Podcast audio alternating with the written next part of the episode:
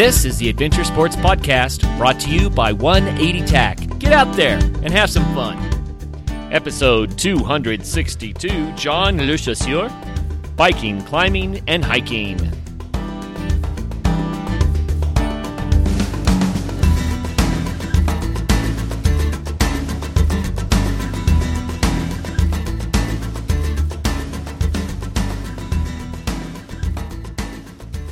Hi, friends. This is Kurt. You know, I've been looking for ways to bring more value to the content that we offer on the Adventure Sports Podcast. And I think that what we offer is hugely valuable already, but maybe I'm biased about that. But with the summer adventure season coming on, I thought it might be fun to have Michelle Shea back on to talk to us about ways to eat while on adventures.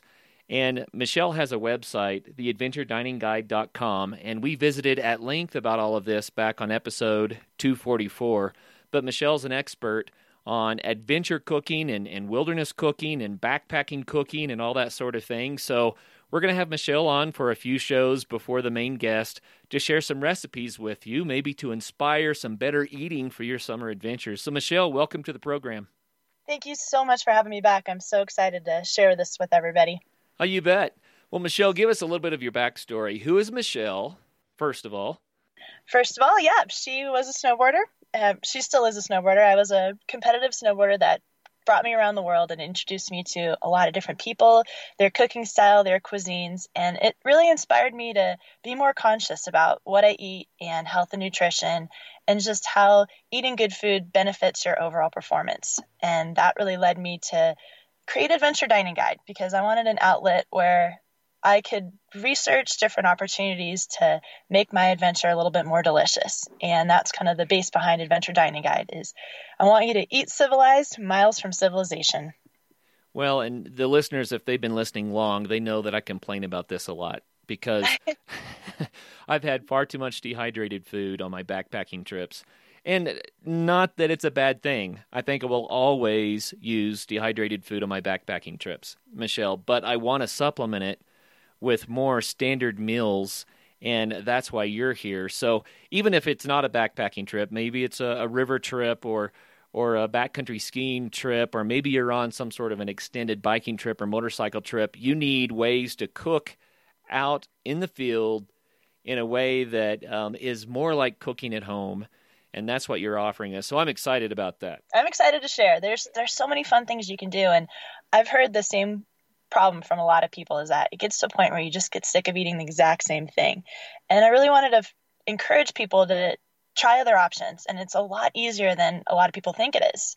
You know, it's kind of this overwhelming daunting task when it comes to planning a trip and you already have so many things going on that adding food on top of that a lot of people just say, okay, I'll grab something quick, I'll gr- I'll get something easy, but in the end, you're suffering because you're not getting good nutrition. Your body is not excited about what it's eating, and you're not looking forward to your meal. So you have this hard day of working in the backcountry, and you get mush, and it's not fair. And I want to encourage you to eat better and to have things that you're excited and looking forward to eating. Right on. Well, I like the sound of that a lot. So one thing I wanted to mention about Adventure Dining Guide, because I think this is so cool. If you go to adventuredining.guide.com, Michelle has set it up kind of with this matrix where you can say, well, this is my sport and this is the kind of food I like, or or this is the adventure style that I'm going to do. And so the recipes are categorized so that they're conducive for whatever your sport is. And I think that is super cool. So I wanted to throw that out there so our listeners would know that this is a great resource. Thank you. Yep. And if you ever have a recipe that you want to share, something you're really excited about, please send it to me because this is a community and everybody has their own style of cooking and eating, and there's no one right way. So if you have something great and you want to share it, send it to me and I'll put it on the site and we'll build our recipe repertoire. So, Michelle, before we dive into the first recipe here, I would like to know a little bit more about what you're doing right now. So, you're in Lake Tahoe area right now, and I'm sure you have some amazing adventures planned for this summer. So, what's on the books? Honestly, it's really weather depending at the moment. We've had such a big winter, so if we can stretch winter out as long as they're predicting until June and July, it's going to be a lot of backcountry snowboarding. We'll do some hut trips. We'll try and do some snow camping. And then once it starts melting, we can get into more of the backpacking season. Um, I really just am an avid outdoors woman. So whatever I can find in try. I'm really have never gotten into climbing. I really want to do more of that this summer. It's just this is such an opportunistic area for enjoying the great outdoors. And so based on the weather and what friends are uh, the companies available that's kind of what i like to, to seize um, i am doing a trip with the alpenglow which is a local snowboarding and ski shop here in tahoe city so we're going to do a women's backpacking trip and i'm really looking forward to that in june Right on. It sounds great. And I'm looking forward to trying your recipes on my backpacking and 14er trips this summer. So, well, let's Ooh. dive into one of those recipes. What is the recipe for today? Today's recipe, we're going to be making verde enchiladas. And the reason I picked this is because this is a great, really hearty, tons of big flavors, but it's actually something that you can share with a lot of people. So if you've got a group or if you've got a couple friends, this is a phenomenal recipe. And I like it because everybody can have a quick and easy job to contribute. And then it's a nice, slow cooking recipe. So you can enjoy, relax, sit by the fire, hang out with your friends, and then have a great meal. Yeah, so to cook it, all we need to do is uh, we're going to be using our 180 stove. And what's great about this stove is that we can get our embers going, and then it's a medium to low cook meal.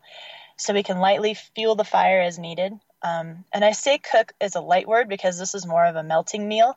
I really just want to have more of an oven type of environment where I'm going to be melting all the flavors together and really getting that salsa to blend in with all my big flavors so we get that nice spicy pop in there, but not too spicy, based on your own style, of course. Well, I had to throw this out there. I mean, enchiladas. Yep. You know, you think of that as something that you have to do in a kitchen. I mean, I, mm-hmm. I, I wouldn't think about being able to do enchiladas in the woods. So how do you make this work in the woods? Okay, yeah. So the first thing that we need is a good nonstick pan. That's going to be the key to this, and you can use a lot of light backpacking pans to cook on. Um, and the second thing we need to do is just be conscious of our ingredients. So this is something that you can change and mix to your own liking, of course. But here's kind of our base ingredients. So we're going to need tortillas, canned chicken, cheese, um, either tapatio or Cholula salsa based on your liking, a little bit of olive oil, and Be Ready salsa. This is the key. It's uh, dehydrated salsa packs, and they're easy to find. Um, it's a company based out of Oregon, and they're making some really great flavors. So just pick up a couple of those, and then you just rehydrate it with some water. So the first step is, of course, rehydrating your salsa, and you can put a little bit of this aside and eat it with chips, so you have something to snack on while you're cooking. And then for the tortilla part, you're just, I mean, these are all really great backcountry friendly ingredients. So we're just going to take a tortilla, grate a little bit of cheese in there, and this is why you can give your friends jobs so everybody kind of has something to do. One person can hold the tortilla, the other person can grate some cheese, add a little bit of canned chicken, and just wrap the tortilla up, place it on your pan of your cooking pan, and then line up your enchiladas. Then we're going to just take a bunch of that salsa, pour it on top, pour some inside if you want and then cover your pan. So if you don't have a lid, you can use um, aluminum foil. You can use something else to a different pot or some sort of hard material that you have to put on top of it. But you just want to create an oven environment within that pot. And you're just melting all your flavors together and you're just going to get some, probably, you know, depending on your heat, should take about 20 to 30 minutes to cook. And at the end, you're just going to get these piping hot, melty, full of flavor enchiladas. Wow. So this sounds like it needs to cook slowly, right? Definitely. Yep. And so I would recommend, you know, we have two stoves, the 180 flame and the 180 stove. So if you're using one of our natural fuel stoves, I would recommend the 180 stove for this. It's the bigger one. Mm-hmm, and the, the reason is that you can put some large sized sticks in there and get some really good sized coals going, a nice bed of embers that will slow heat that. And you also might want to think about putting a layer of aluminum foil down between the stove and the pan just to reflect a little of the heat off in case it does get a little bit warm because I don't think it would be good to scorch this. Definitely so, not. Yep. Okay, so that would probably be how to cook on the 180 stove with that. Perfect. Yep. Like I said, this is something you can personalize. You can add hot sauce packets, different type of cheeses based on your liking. You know, and if you're not a meat eater, throw some veggies in there if you have dehydrated veggies and you want to rehydrate them. I mean, it, it's again just based on your needs, but it has such big flavors and it's a light dish that you can kind of, like you said, put on the embers, let it heat up. You're not cooking it, you're just warming it. So, great, great meal for the backcountry. Wow, so I have never had enchiladas in the back country, and that sounds really, really good. I'm going to have to try that. Matter of fact, I'm going to try that in the backyard just to see what what kind of fun I can have. Perfect. Yep. And it's it's something you can make at home too. So it's if you want to experiment at home, I mean, I like to have foods that I want to eat at home in the backcountry. So make it at home. Yeah, very cool. And one more time, what was that dehydrated salsa? I was not familiar with that. It's called Be Ready. So B period R E D I salsa. And they have I think four or five different flavors. It just comes in different packets and it's sort of um, I, I believe it was a Mexican restaurant that started making dehydrated salsas and I got introduced to them and I love them. I've used them for quite a few recipes and they're home runs. Right on. Michelle, thank you very much for today's recipe and we're going to have you back on on some future shows to do the same. So listeners, check back often so you can hear more about backcountry cooking tips from Michelle Shea. Thank you very much. And please visit adventuredininguide.com. Let me know if you have any recipes and happy travels. Be safe out there. Thanks, Michelle. Thank you, guys.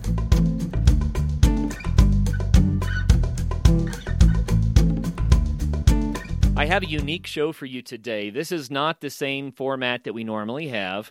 Today, I'm interviewing a fellow podcaster who recently started his own show called Of Mountains and Men. And he's a man with a common passion and a common heart about the value of adventure sports. So I thought it might be fun for us to kind of compare notes and ask each other questions, and then also uh, to dive in a little bit more about the value of adventure sports in general. So, first, I want to uh, introduce you to John, and I'm going to say the last name here, and I'm going to let him say it after me. You can see how close I get. Lu Sha Sher. No, it wasn't even Almost. close. John, how Almost. do you say it? yeah, uh, Le Chasseur. It's French. You're you're excused. That's fine. So Le Chasseur. That was closer. Yeah. Still not there. yeah, it's okay. It's okay. It's not my tongue. I apologize. But John, welcome to the program. We're excited to have you here today. Hey, thank you, Kurt. Thanks for having me. How are you? Ah, doing really well. Yeah, it's uh it's been a fun ride these last two years on the Adventure Sports Podcast, and it's fun to make your acquaintance and uh, kind of compare notes and see how things are going for you. So, I understand you said that you are a climber, you're a cyclist, and a hiker. How long have you been doing these sports? Okay, so uh, climbing, I've been doing it for a couple months now. Uh, I mean, I met uh, I met a girl, right? Uh, like uh, most stories start. I I met a girl, and yeah, and she she was into it uh, a lot uh, when she was. She's French, right? So uh, she was doing it a lot in France, and uh, she was looking for a partner to start back here uh, in Canada, where I am. And then, you know, I've always wanted to try it, but that's the biggest uh, gatekeeper in climbing is that you absolutely need a partner to do it. Oh yeah, yeah. So I, I, you know, I never even thought of any other avenue of finding a partner. I just thought, you know, well, I don't have a partner, so that's it for me. And then I met her, and we started climbing together, and I've been doing it uh, for, I'm gonna say six months. Six months. So Yeah. that's a lot. Of, so you're in Montreal, is that right? I am, yeah. And so I'm sure that some of our listeners are going to say, "Well, what's it like there?" So um, we'll come back to to climbing and cycling and stuff. Yep. But so you're climbing in Canada. Where do you climb in those areas? I've climbed in a gym mostly because it's been, you know, fall and winter here, and fall and winter in Canada is no joke. Uh, there's there's ice climbing everywhere. Uh, there's a lot of waterfalls. There's a lot of ice climbing, but uh, that's a whole other set of gear, and I just don't possess it. So I I didn't try it this season.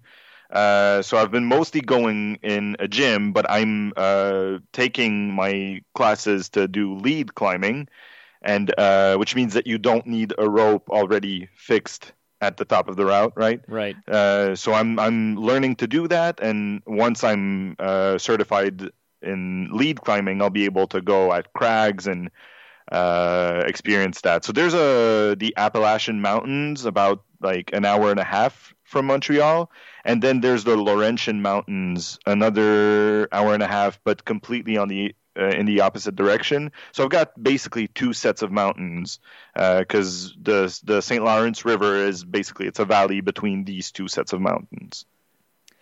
Well, I actually made it to Montreal many, many years ago, and my memory is so foggy about it. but I do remember that it was a really neat place. I enjoyed myself a lot there. It is a cool city. It's super diverse, so yeah, nobody judges. It's it's uh, it's pretty cool. There's um and there's a good uh, adventure scene too. There's a lot of uh, you know groups and uh, communities, so it's a it's a it's a good city to live in. It's not far from anything uh, you can find, uh, you know, mountains, as I've said, uh, a short drive away, and there's uh, the river where you can do all sorts of water sports. So uh, it's a cool place to live. Well, and you're not far either from just amazing forest land that, you know, the North American continent, I think Canada still holds the, the vast majority of the wild forests. It's just so beautiful with so many lakes and rivers and and you're not that far from that. Oh no, I'm not. And um, yeah, there's the uh, right above Maine. Uh, you, you've got the eastern townships uh, of Quebec, and uh, it's basically kind of the same um, terrain and it's kind of the same wilderness, right? Uh, it's uh, it's beautiful. It's just like Maine, uh, but right here. And uh, I mean, Montreal itself, uh, as I've said, it's an island, so it's pretty small, and there's not too much to do on the island, but you're close to everything. So very cool. So you're also a cyclist, and I think you've been doing that a little longer, right? Oh yeah, I've uh, started cycling uh, two years ago. Uh, seriously, I've always cycled, you know, but I've started doing it uh, for real because I got a job that was much closer to my place. So I had only six kilometers. Didn't make sense to buy a bus pass, and I decided to start commuting. And uh, once I started cycling every day, uh, my just my cardio shot up. My brain chemistry got so much better, and um, my general overall fitness improved so much that I was I had all this energy now that I needed to spend. So that's basically what brought me to do everything else.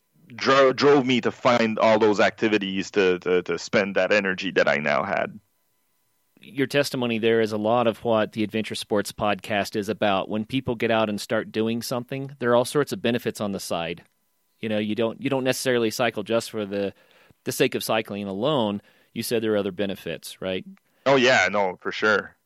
So you decided to start your podcast of Mountains and Men, and it is about adventuring, right? So why did you choose that topic, and uh, what are your goals for your show? Mm, um, well, I I've wanted to, to to have a creative outlet for the longest time. I it's not the first time I try, but it's the first time I really work hard at it, and it's you know it's the first time that it's catching fire. So uh, I've always thought that radio was a cool media, and uh, podcast is basically you know the right way to do radio, and uh, I just needed to find the right subject. And every time I was talking about adventure and how, you know, everyone should, you know, commute by bike if they can, and everyone should go hike on the weekend, and just.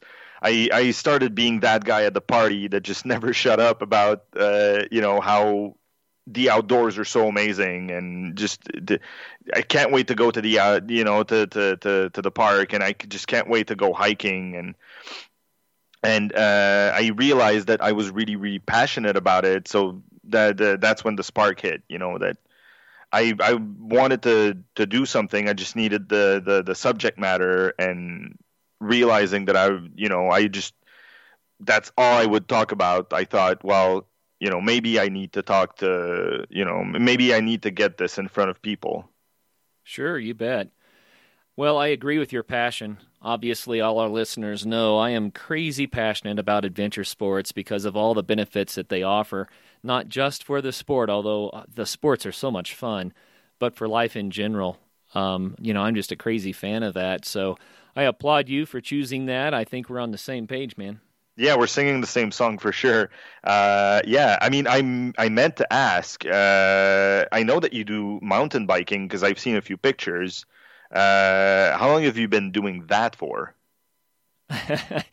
a few pictures. So I should I should throw this out there just because you you mentioned it. We do have an Instagram account out there, people. I don't. We've never even said it on the show, but if you want to see what we're up to, Instagram. We're uh, we're we've only been doing Instagram for a little while, so it's growing. But if you want to see the pictures we're talking about, that's that's where you can see it. So, mountain biking. Let's see. I got married, believe it or not, 22 years ago to my wonderful wife, and it was around that same time that I started mountain biking. Okay. The thing was, I didn't have a mountain bike. I had been a road biker for a long time, a distance mm. road biker before that. I did not have a mountain bike, but when I got married, my wife did. Now, this is a 1980 something heavy steel frame, you know, no shocks, suspension clunker. But as soon as we got married, I started mountain biking with that every chance I got. Yeah, hardtail, old school. Yep. Hardtail, hard forks. I mean, you know, really, it was it was one of the earliest mountain bikes uh, designed. Even the cranks were really short, and the carriage was a little low, so you bang on rocks. And but hey, it was it was a ton of fun. So that was 22 years ago. But to be candid, mountain biking really didn't happen until my son started racing in high school, and now he's in his second year of college. So I guess that would be six years ago. Okay. And he started racing for a high school league out of Golden, Colorado and the league's for all of Colorado, obviously. But when he started racing, then we invested in in trying to upgrade our bikes and and start doing it more often. And so I guess it's probably been you know five or six years since I started doing it as a, just more of a a frequent sport. Okay. And do you basically like do you guys do mostly downhill or do you have you ever tried enduro or what what, what type of uh, mountain biking competitions does he do? It, they're cross country races. Okay, so, okay. Um, they're not downhill races. People are using the cross country bikes for the most part and racing bikes. And uh, there's quite a bit of climbing, quite a bit of downhill involved, but you know it's a full circuit. So his races, um, and my my uh, second oldest son is now racing as well. Dan is racing, but the races are uh, depends on what age group you're in, but they're anywhere from 12 to 20 miles or so, mm-hmm. roughly and so there are multiple laps around what's usually a, a, six to eight mile course. Okay, something like that. And there will be sometimes uh, a thousand vertical feet of climbing per lap. So by the time you do three laps, you know you've done three thousand verts, and that's that's nothing to sneeze at. No, you've climbed a mountain by that point. Yeah, and the races are all around Colorado. Um, one of them in, in Leadville is over ten thousand feet in elevation all the races are at elevation of some sort. You know, this is Colorado, so that's just kind of the way that it is. So, yeah, those are the kinds of, of races that they do. When we go out for a fun ride, it's usually something similar, but, you know, we may ride for five or six hours instead of just a race. And Colorado has thousands of miles of trails. And so, single track trail riding with a lot of technical, rocky sections, a lot of climbs, a lot of really fun downhills. That's the kind of stuff we do.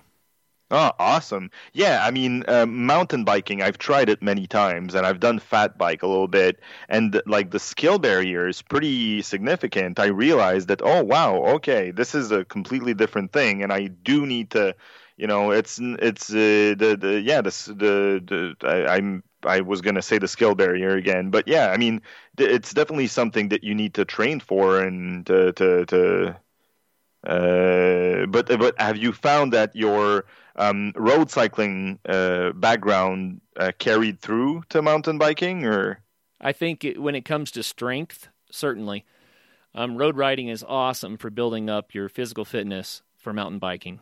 And matter of fact, one of my good friends is is a very successful uh, pro mountain bike racer. And I said, "Well, how do you get good?" And he says, "You got to ride your bike to the trail, then do the trail." Yeah. So his point is it's the time on the flats where you build up your stamina and your strength.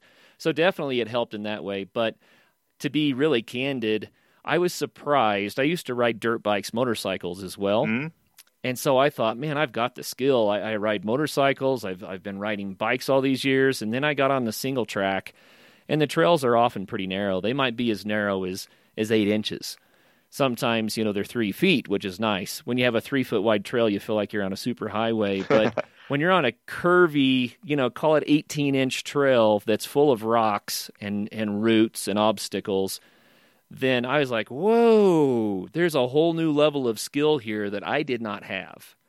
I uh, I took a couple of skills clinics. Uh, my sons, being racers, of course, took some skills clinics, and they taught me what they learned as well. And I started practicing, and uh, I actually did a show. If uh, our listeners want to go back and listen to it, on how to get started in mountain biking and build your skill. And it's not that I'm super skilled, as I said in that show.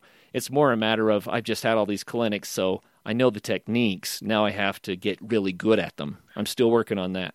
Yeah, no, it's definitely uh, the, the the the the little bit that I did. Uh, I realized how you know learning how to you know position yourself and how to use your hips, and it's it's very intricate, and it's definitely uh, it's definitely something that you you know it's a uh, it has a I found that it has a high skill entry level. You know, it's not something that you can just uh, pick up a mountain bike and go down, you know, a very intricate trail. You need to start slow and build up to, to the, the, the tough stuff. Yeah, and I, it really kind of humbled me, John, mm.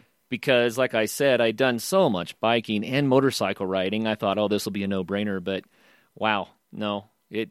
Be patient if you're a, a new mountain biker. Yeah. You know, it takes a while, and it really, really helps to to take a skills clinic learn some of the tricks of the trade. Even just steering a mountain bike, you don't do it the way you think you do. And I won't go into detail right now, but it's not what you think. so yeah, it's an ass kicker for sure. I mean, it's kind of like urban riding. I've I strangely usually cyclists hate urban riding. They hate the streets and everything. I kind of love it. I've done a little bit of messenger work, and uh, I uh, I don't know. It's just it's another set of skills that you need to develop, and it's very much a mental game. And I was realizing uh, when I did some mountain biking that you know it's kind of the same. You need to be aware of everything that's in front of you and around you, and you need to kind of have a plan for what's coming. And it's not like you know. Uh, um, road ra- road riding where you know what's important is your cadence and you know your self awareness and realizing that you know you need to ride the red line but not hit the wall and so it's a different type of riding completely but yeah but uh, I mean uh, the so living in Colorado uh, I'm I'm going to guess that uh, since you've got mountains in your backyards, uh, it, you're you're probably not in a huge urban center, right? No. Matter of fact, my family and I live at 8,600 feet. Mm. And we're in the, the foothills of the Rockies in Boulder County, but with a golden mailing address. So if people could probably pinpoint where we are based on that. But we live in the forest and uh, that's awesome. Just love it. Yeah, we really enjoy it. Yeah, that's awesome. Cool.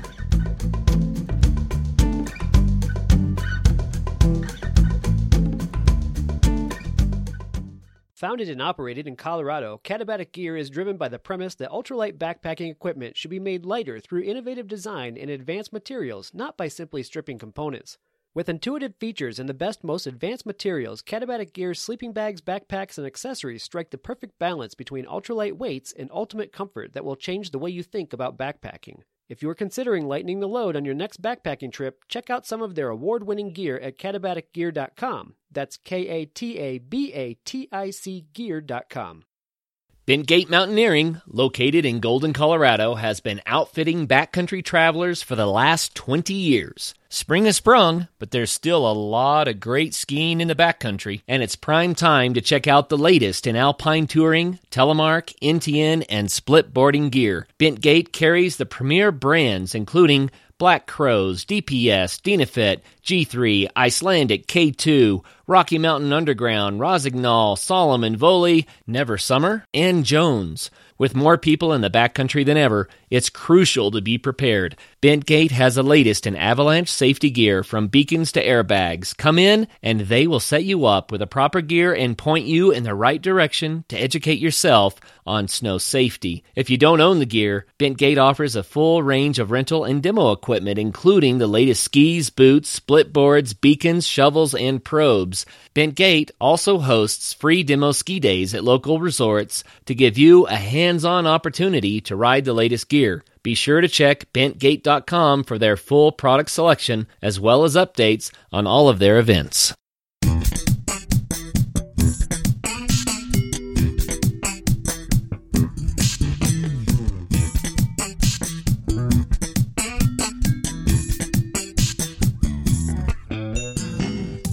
And what what what brought you? I'm gonna turn the table here. Uh, what brought you to want to do a an adventure podcast?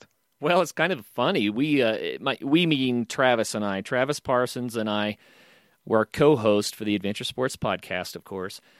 We have been business partners for different ventures over the years. Um, I'm going to share a few of them here. We've built houses together. Uh, we started a website that was called Adventure Socket. It was kind of like a Facebook for adventure people, so that they could share their pictures and and uh, build community and plan trips and that sort of thing. We tried that for a while, and then we ended up selling uh, backpacking stoves that we engineered and had manufactured and have been marketing. So the 180 stove, the 180 flame, and our company is 180tac.com. So there's the background. Well, as we were uh, trying to think of ways to promote our stoves primarily, I said, well, hey, let's start a podcast. Mm. Because as we grow an audience, we'll be able to share our stoves with them and and it'll help to get the word out about what we're doing with our stoves.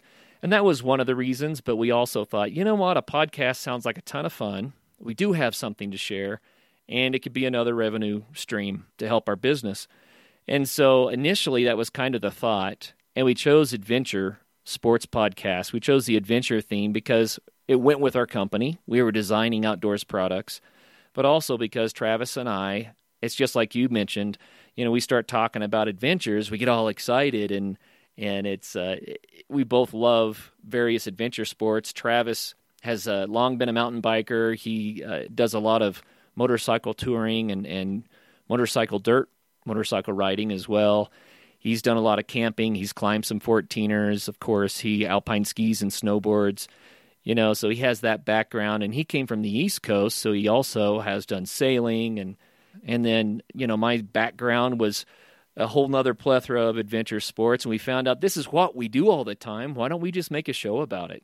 So that's how we got started doing it Oh, that's cool. I, I guess that you know we were saying uh, before that we were you know singing the same song, yeah, I mean, it's definitely, I find, you know, it's through avenues like this that I decided to try it out and, uh, you know, that I figured out new activities that I could uh, do. I mean, I, I started adventuring on my own, but then figuring out what's available and, you know, how to get started there's a ton of people you know the, the hiking's been uh, gaining a lot of popularity and long distance hikes have been uh, seeing a sharp increase since you know Wild was released. People are, are, just looking for the information, and if you put it in front of them, you know, the, the, most of the people are going to at least go out and try it. So that's a very very cool uh, endeavor, I think, to to you know get stories. I think. Uh, about people who go out on an adventure uh, into their ears. Yeah, well, it's a ton of fun. The thing that Travis and I have mentioned on the show, John, is that our bucket list has just gotten way too big because we interview people who've done the coolest things. It's like, dang, I've got to try that, you know? And so it, it gets to the point of, okay, I just got to put on the brakes. I'm going to have to stick with something enough that I don't, you know, spread myself too thin. I tell you, you meet the neatest people in the adventure world. And it's been such a pleasure to have them on the show and to get to visit with them and find out what they're doing. That's that's the fringe benefit I really didn't think about when we started the show, but man, it has been so much fun. No, for sure. I mean, and it is inspiring to see all the things that they do, but then they always have the freaking coolest story all the time. right. All the time. Yeah. It's it's crazy. You just like if you if you untangle the the shyness a little bit and you always have these crazy stories to tell. Yeah absolutely. So how many shows are you putting out now? You said you're doing you're shooting for like one a week? Oh yeah i'm definitely doing one a week. That's uh that's the that's the the, the basis that i'm building on. Uh one a week is a definite and then uh, I want to build up from there, obviously. But uh, right now, I just launched like uh, two weeks ago. That was the 21st of March. So yeah, right now is what I can do because I still have to be a corporate drone for a little while, and then when I can kick that to the curb, uh, I want to do more for sure. You mentioned hiking, and you said that you've become a hiker and you're enjoying that. I'm just going to say this: Why would you encourage people to take up hiking if they've not done it before? Because it's the easiest thing you can pick up. Honestly, it's it's got no entry level at all. Like it the, it barely requires any investment and the health benefits are just absolutely crazy. I mean, this besides the the you know the the cardiovascular benefits and the uh, weight management benefits that it provides, it helps with brain chemistry so much. It's crazy. There's this um there's this book. I need to find it. Ah, crap, I'm blanking now. Uh, I'll put it in the show notes. Uh, but yeah, I mean, there's this book where this uh, um psychologist was realizing that hey, uh, every time I uh, have a patient who starts, you know, going outdoors and just being outside, they feel better. It's easier to treat them, and usually they have a better, you know, success rate uh, with treatment. There's got to be something in there, right? And they started researching, and just like it helps with your brain chemistry, and there's just so many benefits to that, you know uh, there's a challenge going right going on right now. It's the 52 hike challenge, and uh, basically they're they're saying to everybody, you know, try one hike a week for a year. And uh, the the definition of a hike is pretty, you know, easy. It's not something that you need to drive hours to get to like crazy mountains for. It's just, you know, it's so easy to start that I think everyone should at least experience it a little bit and I, I know that you know that but you know when you start doing it then it's a bug. You catch it and you can't stop. Yeah it's so much fun i think to to meander through nature at a walking pace and just kind of start soaking it all up. You begin to see things and experience things that you totally miss of course in a car. On a bicycle you see a lot more but you still miss so much and that's that's one of the reasons why i love hiking and backpacking is it slows you down and, uh, you know, I, I forget what it was now, but there was a study done, and our listeners, several of them already know this study and they could quote it. So maybe leave a comment, right? Let everybody know what I'm talking about here because I don't remember where the study came from. But it was found that walking on uneven ground hugely reduces your chances of getting dementia. I was like, really? That's crazy. but our our minds, our bodies were were designed to move. We're not supposed to be sedentary. It, it just being sedentary is more dangerous than a lot of really bad health habits. It's it's one of the worst things you can do is to be sedentary all the time. And that movement actually, like you're saying, brain chemistry, man, it it causes something to happen that is so healthy, not just for the body, but also for the mind and for the emotions and for a positive mental outlook and everything else. So, absolutely, man, I'm with you on that. No, for sure. Uh, I mean, uh, that's that's kind of the that's the kind of the underlying uh, drive uh, to to my whole endeavor here. That you know, uh, not to get too you know uh, philosophy or political, but I find that in this kind of neoliberalism society that's been built around us, you know, you you kind of have to perform, you have to show up, for for work. You have you have to be a productive member of society. But then, you know, in doing that, you kind of forget that you know you're a creature of the world and you were meant to be out there you were meant to breathe clean air and you were meant to be moving so you, like your your office from 9 to 5 40 hours a week and then sitting in your car and then sitting in front of the TV it's just it's killing everyone slowly yeah no doubt especially I, have seen in the United States the epidemic um, proportions of, of obesity and sugar diabetes and, and cardiovascular diseases, you know, heart disease and pulmonary mm. diseases, and all of these things that are addressed so well just by movement, you know, just by getting out and moving. So I think it's critical that people realize you know, there, it wasn't too long ago, maybe last generation, there were an awful lot of, of people that did manual labor for a living, and, and they always looked at the person with the air conditioned office. That's the goal. Mm. Now, almost everybody has that air conditioned office, and we need to get back out in the fields and work a little bit. Yeah, yeah, and I feel like there's this uh, there's this way of dealing with that that everyone sort of uh, bought into. That's like the indoor gym, the weightlifting gym, and I mean, I've done that for a while. I did strongman training and I've lifted weights, you know, for the longest time.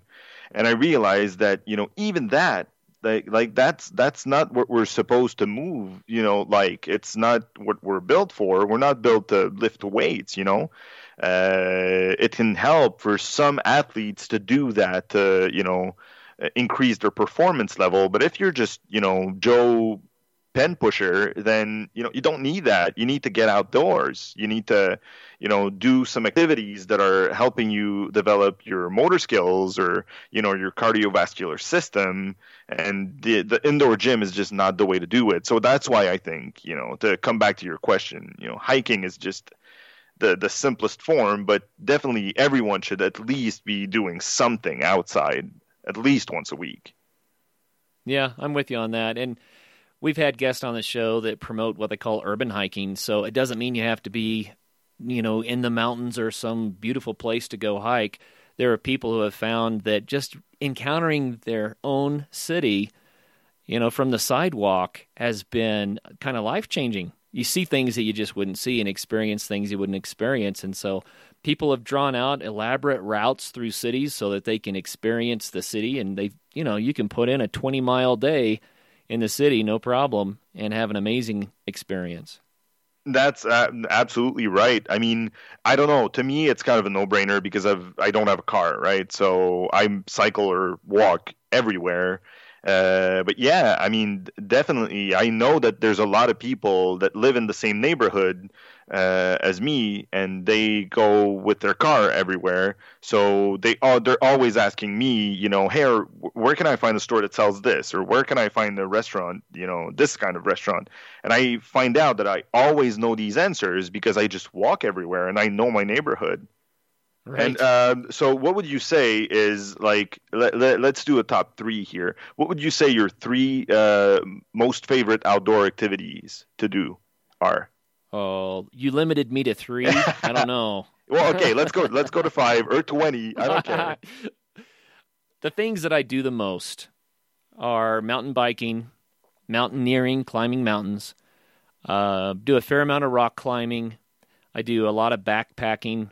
I guess just in general camping. So what did I say there? I said mountaineering, rock climbing, mountain biking, uh, alpine skiing. That's a big one for us and snowshoeing. Uh, we do mountain climbing year round, so we like to do winter ascents as well, and so that involves all the winter sports skills too. So, anyway, those are the big ones, I guess. I also scuba dive and and uh, have done a lot of road biking and uh, adventure travel and you name it. it. Just if it's outside, John, that's the bottom line. If it's outside and I'm moving, then I'm going to be having a good time. No, to be sure, to be sure yeah i just i just find that you know it's it's kind of an all or nothing community it's like there's there's the people that haven't tried it yet uh, or have tried it and have not liked it, so they don't do any of it. And there's, you know, everyone else that's like, I want to try everything. And I've found that it kind of goes in waves. You know, you pick a sport that's maybe it's seasonal or maybe it's something new, and you kind of pour yourself into it, and it's so exciting and so much fun, and then you gain a certain level of proficiency, right, mm. and skill, and then something else catches your eye, and it's like, well, maybe I should try that next. But for me, it depends on where I am and and the season you know, as to what I'm going to be doing. If I didn't live in the mountains, then I would probably be doing a lot more scuba diving and sailing, right? I think that would just be a blast. Right, right, right. Yeah, but I mean, living in Colorado, you're, you know, you you've got access to some pretty, you know, some pretty awesome uh, outdoor opportunities that you know. There's not a lot of people that they they have that. That's that's uh, that's a pretty uh, uh, wow you have to excuse my my my my French here. Uh, yeah, it's a it's a pretty rad thing to have in your backyard. Well, it's a real blessing to live here, and it's not without its challenges. Colorado is a very expensive place, and uh, I had a friend that left Colorado and moved back to the coast. He lives on the Outer Banks of North Carolina now on an island, and he loves the ocean and sailing. But he said as he was leaving Colorado, the cover charge is just too high. Right. And I, and I thought, yeah, it, it costs a lot to play here. It really does. And so that, you know, you have to see it for what it is. But you're correct. Colorado is wonderful. As far as mountains and scenic natural beauty and climate, Colorado has so much to offer. But I, I want to say this to all of our listeners. I moved to Colorado when I was in college, and I had to move back to northeastern Oklahoma for almost two years to finish up there. And then I came right back to Colorado. But as I was leaving Colorado, I thought, wow, I'm I'm leaving behind all the stuff that I've just grown to love so much. And it was kind of heartbreaking. But I said, you know what? I, I know that there's stuff to do back in Oklahoma, so I'm going to find it. People don't always think of Oklahoma as the adventure state.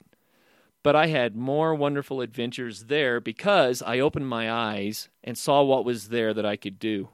And so the reason I tell that story is because I want our listeners to know you have sports you can do, you have adventures that you can do no matter where you are on the planet.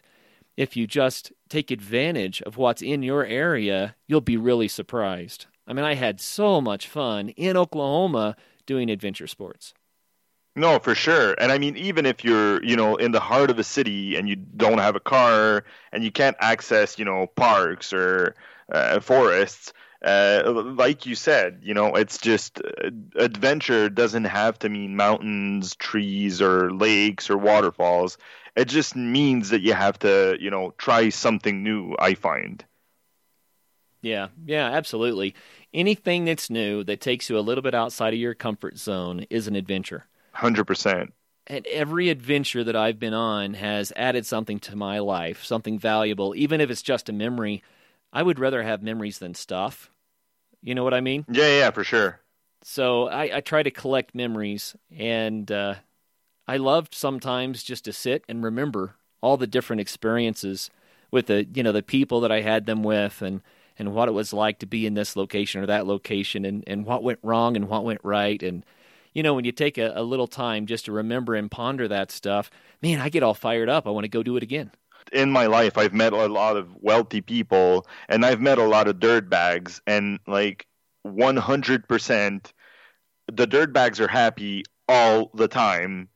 And I mean the wealthy people are happy too sometimes you know? It's just it's much harder to find happiness in worldly possessions than it is to to, to find them in experiences and you know um uh, yeah I mean just uh, life opportunities that that you take Oh, absolutely. I have a coffee table book that has a bunch of little quotes and some natural scenes. And here I go again, people. You're going to have to write in on our comments and, and tell us who who said this because I don't remember the source. But the saying was so cool. It said, It's extremely difficult to be satisfied with little, but to be satisfied with much is impossible. Right, right.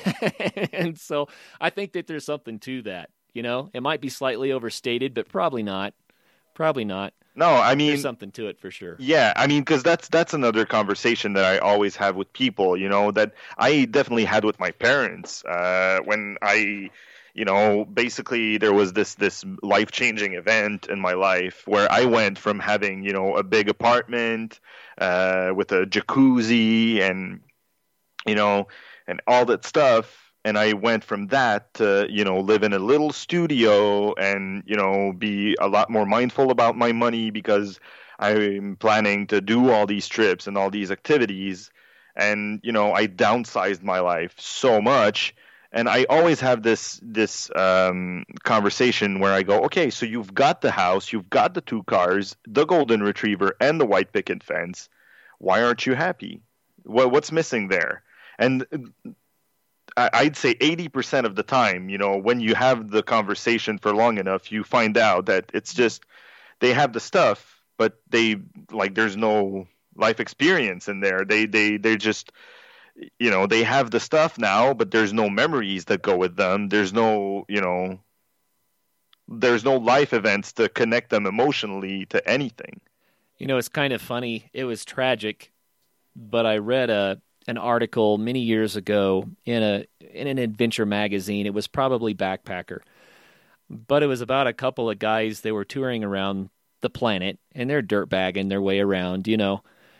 And what they were surprised about is they would get somewhere where there are a lot of travelers and, or I should say, tourists. Actually, there's a difference. But people started saying, "Well, this backpack has been here, here, and here," or, or you know, this piece of gear has done this, this, and this, and they're like, wait a minute, what's what's the deal with your pack has been here? What about you? Yeah. And so they had this crazy business idea where they offered to take people's gear on adventures and take pictures of the gear in these exotic locations.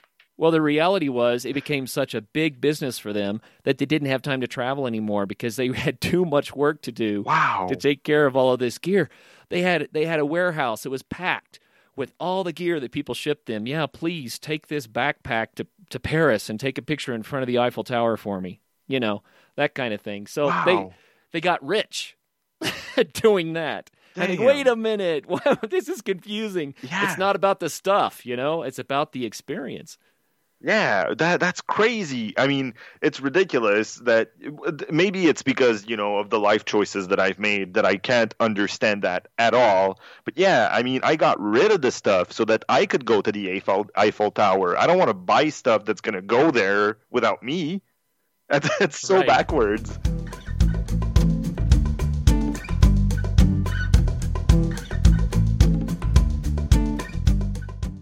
Hey, friends, don't miss out on the family fun that is the Boundary Waters Canoe Area Wilderness this summer. Piragis Northwoods Company, located at the edge of the wilderness in Ely, Minnesota, is a leading supplier of fun for families and friends in the Boundary Waters Wilderness. Piragis supplies the canoes and the camping gear that makes a wilderness adventure so easy and so enjoyable.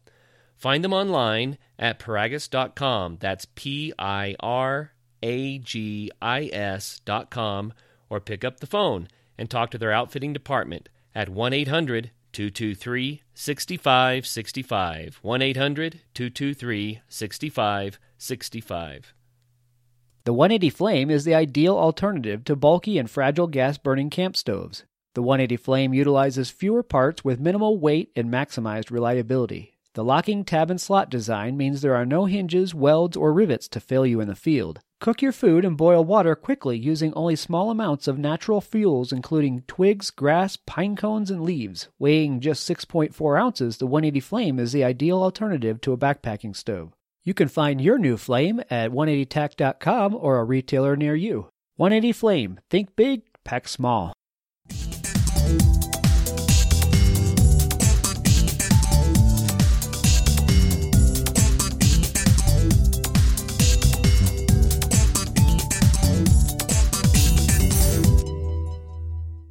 Well, hey, tell us about the format for your podcast. Tell us more about that. Yeah, I mean, every week I have someone uh, on the show and I interview them for around an hour usually. I've I've tried to, to I try to focus on having a good balance, uh, a good representation of everyone, right? I try to have as many ladies as I have gentlemen, and I try to have as many weekend warriors, you know, uh, people who do amazing stuff while living, you know, an everyday life like everyone else. Because I, I think it's important to show that, you know, it's not because you're a mom and you've got two kids that you cannot be a mountain climber. Uh, there's are people out there that are doing it. And uh, I try to mix that with, uh, you know, high level uh, athletes or adventurers because it's always inspiring to see you know the crazy feats they're doing. And definitely you know i got inspired by seeing uh, you know kevin jorgeson climb el cap uh, the dawn wall. So obviously i want to talk about that and i want to hear about that. I, I want to try to report with these kind of people as well. But i want to keep a good balance. Uh, i'd say i'd say i'm going for at least 50-50 but probably a little more on the you know everyday Joe type of uh, interview because I find that's super inspiring. You know, John, what happened with us, it was kind of funny to me. We started out just saying, you know, if someone is passionate about an adventure sport, then they can be a guest on our show Mm. because that passion comes through and and people learn so much from hearing other people talk about what they love to do. But over time, we've had more and more people contacting us wanting to be on our show who are the professional athletes or the professional expedition people or the world class uh, person in whatever sport that they're in. Right. and it our show has had so many people like that and it's been it's been wonderful. It's been an honor. It's exciting to visit with them and we're going to continue that. But i start trying to find people who are just kind of starting out in something and who are excited about it because i think that that's where most people are not everyone can spend a lifetime climbing 8000 meter peaks Right. you know what i mean Right. Right. and so it's fun to visit with people that are on the same page with with the rest of us definitely. I mean, that's that's something I was discussing. I don't remember who with. Uh, my memory's terrible. I um, I was discussing that. Uh, I think I heard it on another podcast, uh, and I was discussing with uh, with a friend uh, that you know when you're a kid, you're being exposed to all types of new stuff, and you always want to try something new. You know, if something's put in front of you that you don't know what it is, you're going to go towards it, and you're going to at least investigate it, and you're going to try it out most of the time. And eventually, you know, as you become an adult, and as the pressure of performing is put on you you stop doing things for the first time. You you eventually, you know, you need to get to work, you need to pay your bills, you need to, you know, do all this stuff that uh, is required of you, and you don't do anything new anymore because the other stuff is so stressful that when you get home, the leisure time that you have, you want to spend it, you know. Uh, relaxing and you know not being stressed or releasing that stress and uh, I realized, you know, that it's funny because I found that, you know, doing new stuff and trying new adventures is the best way to release stress. So it's it's kind of funny that people, you know, want to come home and just watch TV and switch their brains off. And I find that, you know, that doesn't help with stress. It's just, you know, it's a coping mechanism. It's, you know, escapism maybe, but yeah uh, so definitely getting people to start stuff for for to, to start doing stuff for the first time again is one of my big goals with this. Yeah and that's that's a great goal. And in my experience you know the unknown is scary not because it should be scary but because we don't know enough about it. And it's hard to even just to take the first step. And i i've recently heard of a new philosophy when it comes to exercise and i think it applies to getting out there and having some fun right and that is instead of saying, "Well, I want to hike 20 miles with a backpack and spend the night somewhere," that's that's overwhelming for most people. That yeah. they'll, they'll never do it. Instead, you say, "I'm going to grab my backpack and walk around the block." Or instead of saying, "I'm going to do 50 push-ups," you'll never start. So you stop and you say, "I'm going to do five push-ups." Right. And when you start doing five, then you keep going. It's like, oh, well, that felt good. I'm going to do 10. And then you I'm going to keep going. That felt good. And you, so the point is, taking the first step is sometimes the hardest part. It's actually standing up, turning off the television, opening the door, and going. Right, right and you don't have to figure it all out. You just got to start. Yeah, you know? that's right, and that's why I want to have you know the the you know the the the the moms that are you know being Adirondack 46ers, like uh, my most recent guest, and I I want to have these kinds of people because I know that if when I started uh, researching, you know, activities to do, if I uh, if I re- if I had if the only thing that I was exposed to was, you know, uh, high peaks and uh, like uh, level three and four hikes, uh, like grade and three and four hikes and everything, I would have been like, well, this is you know, wow, this is very challenging, and I don't know if I'm ready for that. But then, yeah, if you expose them to no, look, the, the, this is the way into it, and this is this person's experience starting with it, and this is where they're at now. Uh, it, it's much more relatable, I find. Yeah, no doubt, no doubt. So, just out of curiosity, you uh, recently took up climbing and you're really getting into it. How do you think climbing benefited you? You already told us about how biking and hiking did, but um, how would you recommend climbing to people who haven't done it before? Oh, wow. That's a good one. Um, I think that uh, for me, my personal story with it is that um, I I've done a lot of strength and conditioning in my life, and it's kind of thrown my body out of balance. I did it mostly because I had this 10 year career in security, and it was kind of the industry standard, right? You work out so that you look tough, and then, you know, people don't mess with you. Uh, and eventually I realized that it was, you know, my body was all out of whack. I had these imbalances in my muscle system, and I had these joint problems and back problems, and I didn't understand why. And uh, I realized that I needed to stop doing the weightlifting and I needed to do something else that was beneficial to my body in a more functional way, right? Sure. Okay, so I started cycling and I realized that my leg strength was going, you know, very, very well and uh, I had this uh, this ability to you know go upstairs for you know 30 minutes without being out of breath. But then my upper body, I lost a lot of weight there because I wasn't lifting the weights anymore. And uh, bike is biking is very uh, notorious for making you lose muscle mass. So I needed something for the upper body. And uh, after you know researching it quite a bit, I realized that that was the perfect addition to what I was doing. I wanted to, you know, cycle in the wilderness and I wanted to to hike mountains. So rock climbing was just the perfect addition for, you know, the this upper body exercise that I wasn't getting anymore.